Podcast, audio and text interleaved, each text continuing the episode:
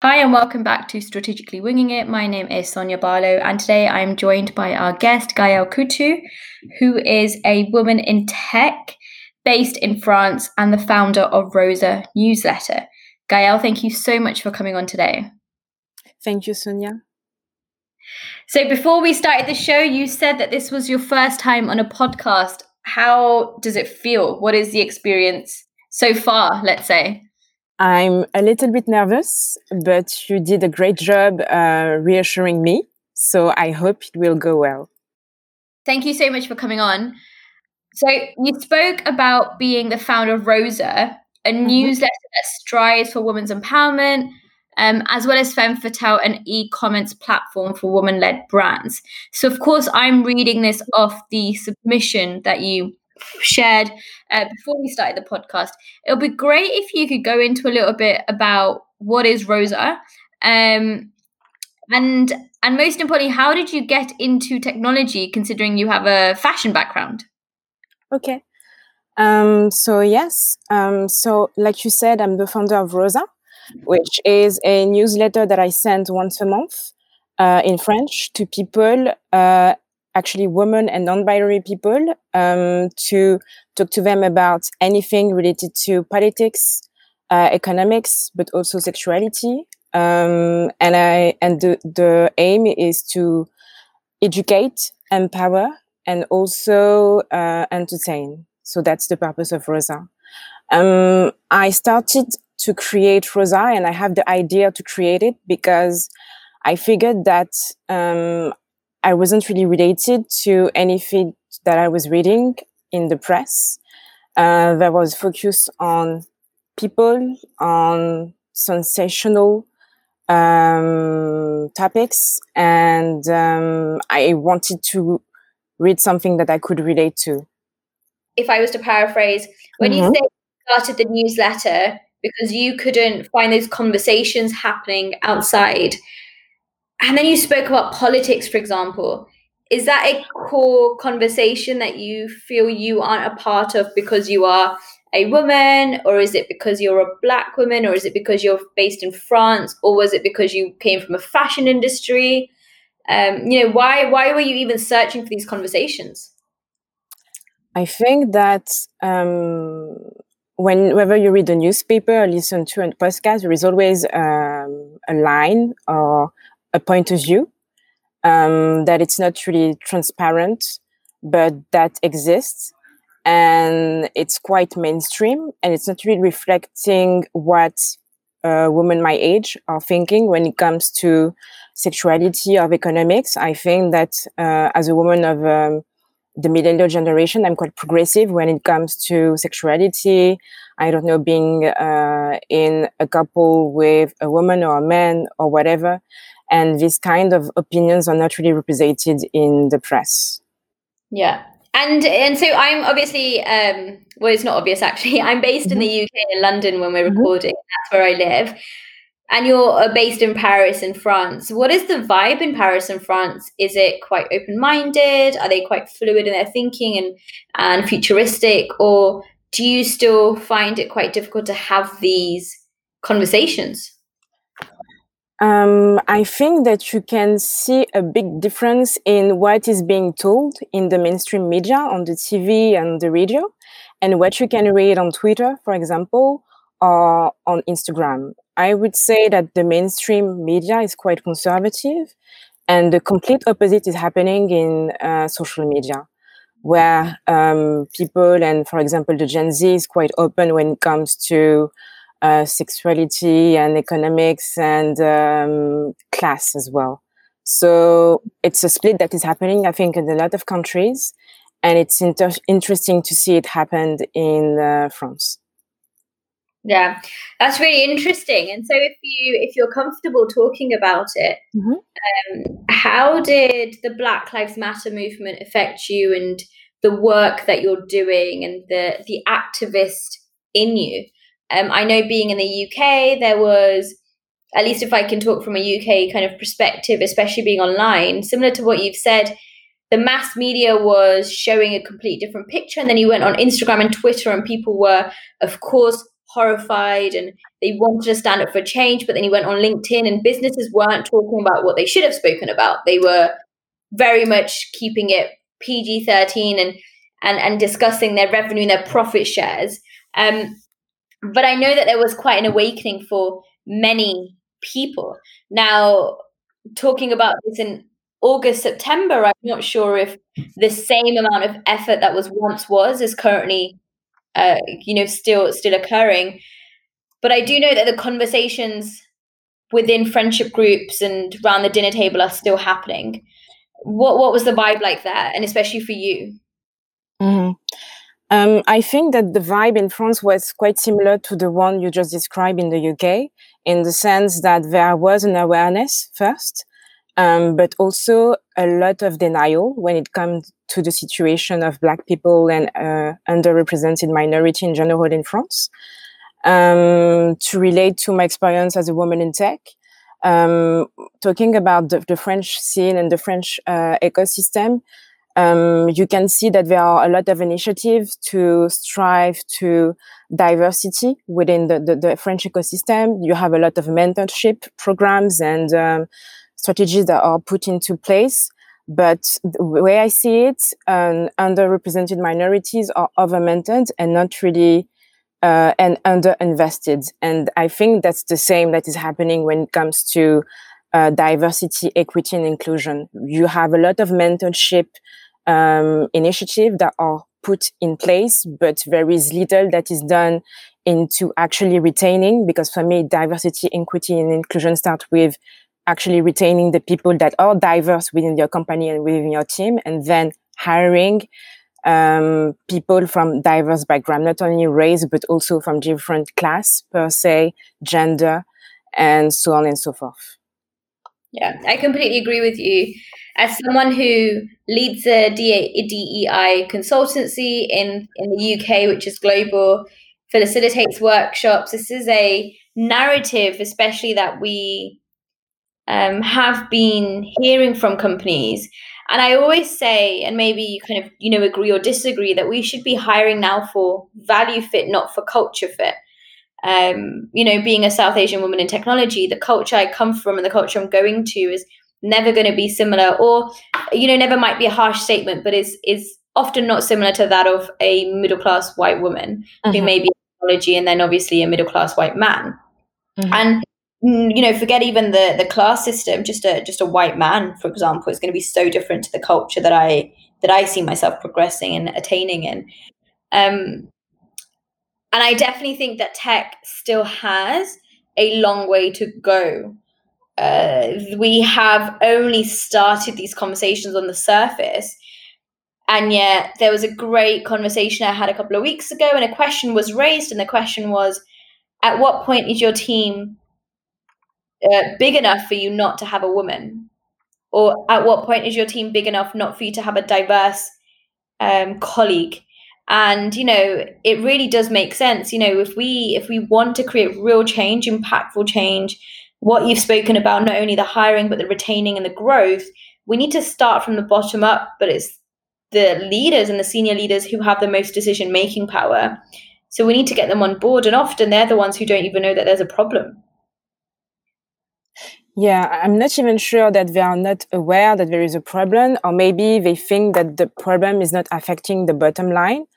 But there are countless of studies that shows that in diversity increase uh, the margin. Whenever you have people from diverse background or even women from diverse background uh, you have more uh, profits in the end. So i think that it's time to take this issue seriously because if you consider that we live in a capitalist society um, you're, and then that you are working for your stakeholders and shareholders not having people from diverse background within your team and on your board is actually doing a disfavor to your stakeholders and shareholders. This is a conversation I have very often and, and data points that I quote um, all the time. But you know, something I've realized, especially in the UK, is there are tons of organizations that have founded themselves based on community and based on charity who are looking to change the structure and really impact DNI. Um, but unless you get your legal structure right, it's very difficult. So, an example being, I currently run a CIC. So, in the UK, that's a community interest company, okay. which is a profit, it's a social enterprise. But mm-hmm. because it's not a charity, just this week, I've lost out on three different organizations and businesses who are not willing to invest because we don't have a charity status, though we, you know, um, though we run as if we're a charity and I think there's a lot of barriers, is what I'm trying to say. Uh, barriers being put up, and and you know, not not providing the accessibility that that should be there. Yes, I completely agree. Um, I'm not sure about the structure uh, in, France, in the sense that you can also create a charity or social enterprise. Um, but I think that it's really hard to create a business that is sustainable in France because the way you will find uh, you, you, will go about finding new customers or partners is really um, um, how can I say that um, it's not accessible to everybody. You have a lot of business that is done um, ha- taking coffee or having drinks, so it's uh, not really open and transparent way to go about networking. I would say. That makes sense. So just going back to um, kind of what, what we started with, mm-hmm. do you mind going a little bit into your fashion career and then how you did a 180 into tech and why? So I started working in fashion in 2011. I did an internship at Yves Saint Laurent, which is a famous uh, French uh, luxury house. And the reason why I got into fashion is that I always wanted to learn what was behind the scene. I was always attracted to uh, the glamour and uh, yeah, all the, the the luxury that you can see on TV, on the ads, on the radio, and on social media at the time. Um, so I applied and I didn't have any kind of connection. I just went. And I think that because I was so excited and, uh, yeah, my enthusiasm got me the, the, internship. So that's how I get, I got into uh, that uh, company. And then following that, I was able to have other experiences at Balenciaga as well as Burberry. Uh, and I work in the headquarters in London.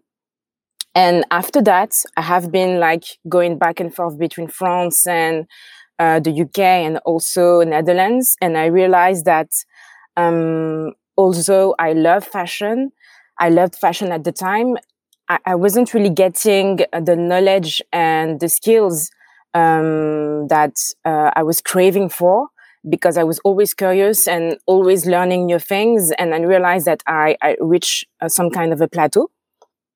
Um, so I came back to France and um, I applied uh, to a job at Apple um, just on a whim um, not really thinking that I would got in. And it was the same enthusiasm that I used getting my first experience in Yves Saint Laurent that got me the job as well at Apple. Um, so I'm saying that to say that you don't need to have connection because a lot of people think that getting into these big fashion houses of big uh, tech companies, you need to have either connection or you need to be super smart or something. If you're really passionate and enthusiastic about the companies that you work for, you want to work with, you can get in. Yeah, that's great advice. Mm-hmm. Um, absolutely great advice, and I think it's such important advice right now, given the time that we're in with the education system, with uh, you know job losses globally. We we are now heading into another recession, and and most likely a, a worse recession than than was before. Um, and the point that you made, you know, you applied on a whim and just let your passion speak for you, I think is extremely crucial because there's so many people out there and so many of our listeners who think you have to have everything in order, you have to have a business plan, you need to know what you're doing. But actually, you don't often need to know what you're doing per se, but you need to know where you can add value and, and where your strengths are, really. Um, being both in fashion and in tech, were you ever the only kind of person in the room? Um, for example, being a South Asian woman in tech, I found myself being the only South Asian woman in the room more times than I can count. Um, and there were times where it was intimidating, where I wasn't taken seriously, but but ultimately it, it helped me to realize what my stance should be and, and how important role models are? Um, yes, I was always the only one black woman at the time. And I would say that five years ago, I was actually the only young black woman whenever I was working at Apple or working in fashion. Uh, and like you as well, um, as first I saw that actually um, as um, a drawback, I would say. Um, but now I think it came with time. I realized that it could be my strength because whenever I got into a room, I would say that I'm hard to miss because I'm tall. Uh, I have my French accent, so either you find it a little bit funny or you have difficulties understanding me. So either way, you need to pay attention to what I'm saying. And uh, yeah, there are not a, a, lot of people that look like me at the time. I'm hoping that there will be more in the future. Um, I'm doing everything I can to do so.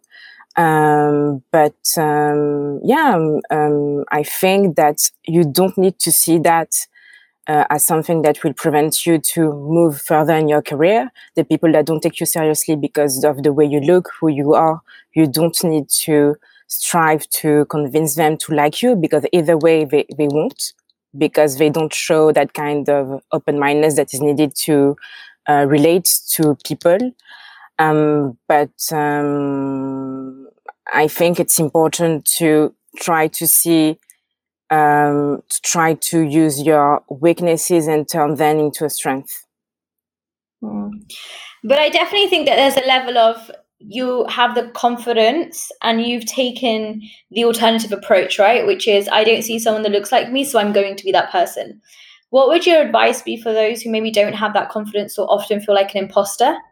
Um, I know, I know, you know, 66% of women do, and that number is higher when you put it into an industry uh, specific field. What can they be doing? But also, us individuals who are slightly more confident, what can we be doing to open up the doors for others? Mm-hmm. Um, I have to say, I'm not confident at all. I think that I have the imposter syndrome. Um, actually, I read an article that said that women from underrepresented background they are more likely to have imposter syndrome.